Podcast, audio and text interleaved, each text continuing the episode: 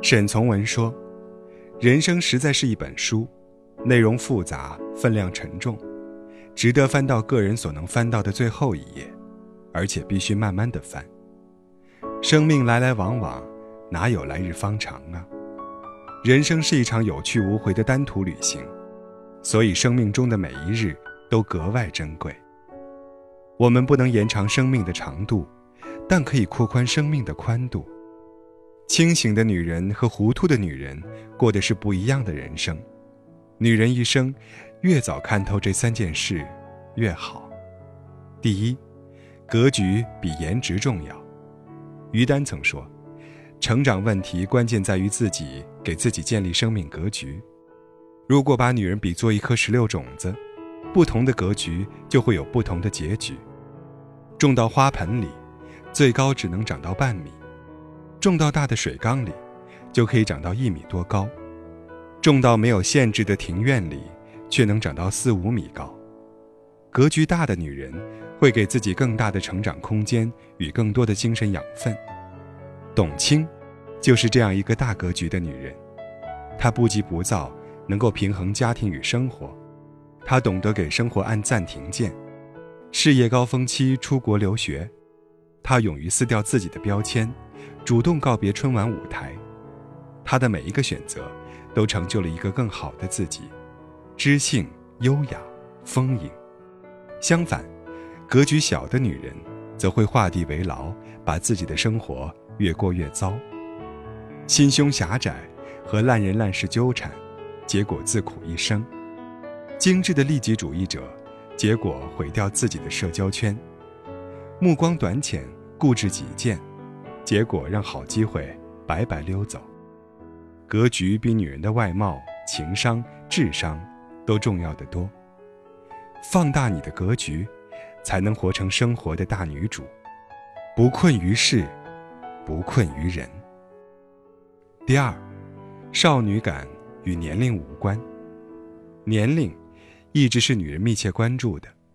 女人都惧怕变老，可岁月是公平的。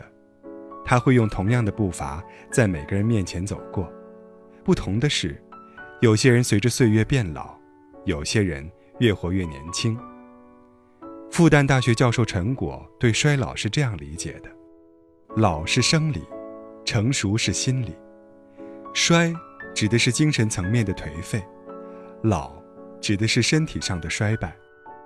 有些人未老先衰，实质上是精神往下坠，往下堕落。是由内而外的腐坏和退化。年轻力与少女感其实与年龄无关。前段时间，有两个网络热词火了，一个是中年少女，虽然是少女的年龄，但日常生活习惯已经出现初老症状；另一个是中年油腻女人，同样是形容衰老的状态，但中年少女却讲的是未老先衰。这种老是对生活失去好奇心、激情、天真与勇气。与这种未老先衰相对应的，还有一种逆龄生长，走出半生，归来依旧是少女。这样的冻龄女神比比皆是。三十五岁的林依晨还像孩子那样俏皮可爱，扮起阿拉蕾来毫无违和感。三十六岁的张韶涵，宛如一朵盛开的。纯白的茉莉花，他的人与歌在岁月的沉淀下更有韵味。四十岁的袁泉淡雅如兰，已到不惑之年，依旧没有半分油腻，干净的一尘不染。他们的保鲜秘籍在于内在的自信与外在的自律。一方面，用积极阳光的心态去应对生活中的挑战；另一方面，规律生活，精致生活。从不过于任性放纵，少女感还有重要的一点是，不因年龄设限，无论何时都有所热爱，并忠于自己热爱的。非常喜欢林依晨的一句话，她说：“我喜欢演戏，哪怕有一天我老了，走不动了，牙齿掉光了，我还可以演一个老太太。”岁月从不败美人，三十岁的女人有三十岁的美。四十岁的女人有四十岁的风韵，不妄自菲薄，不自暴自弃，不惧年龄，就不会被年华所累。心若年轻，你便不会老去；心若老去，你便不再年轻。第三，悦人不如悦己。人最大的责任是什么？周国平说，在人世间的一切责任中，最根本的责任，就是真正成为你自己，活出你独特的个性和价值来。对女人而言，同样如此。女人的人生，不是为他人而活，而是为自己而活。悦人不如悦己。话虽如此，却有很多人为了悦人而失去自己，为了虚荣。假装博学多金，为了迎合大众审美，盲目的减肥整容；为了讨好他人，阿谀奉承，言不由衷，不敢拒绝。杨澜曾采访过当当网的创始人俞渝，其中一段对话发人深思。杨澜问：“你最不自信的地方在哪儿？”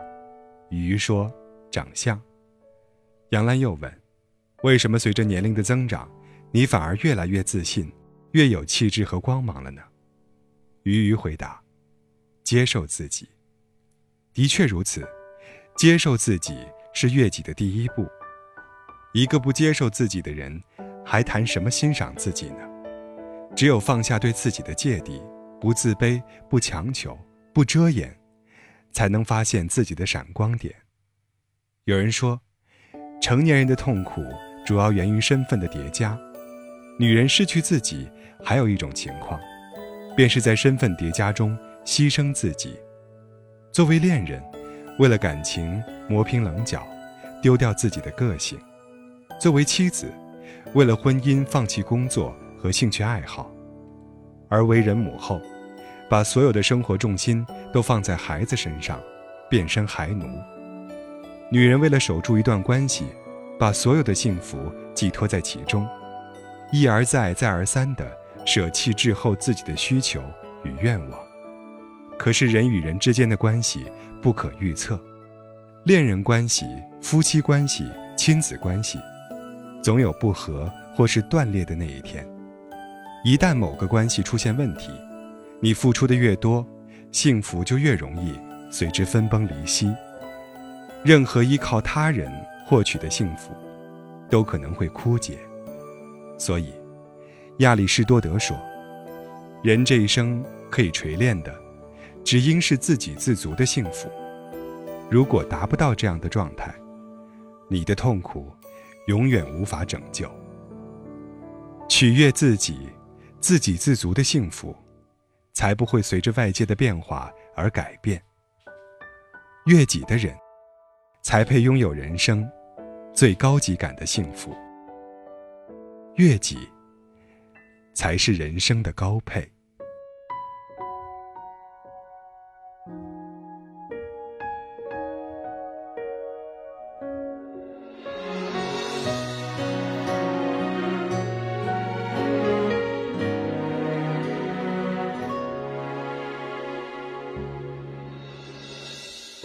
又过了多久没联系？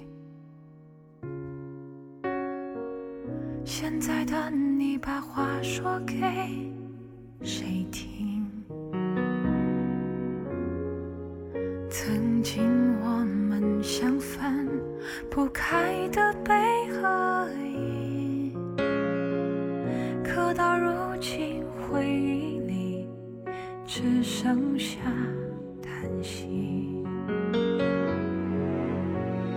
如云遮住眼睛。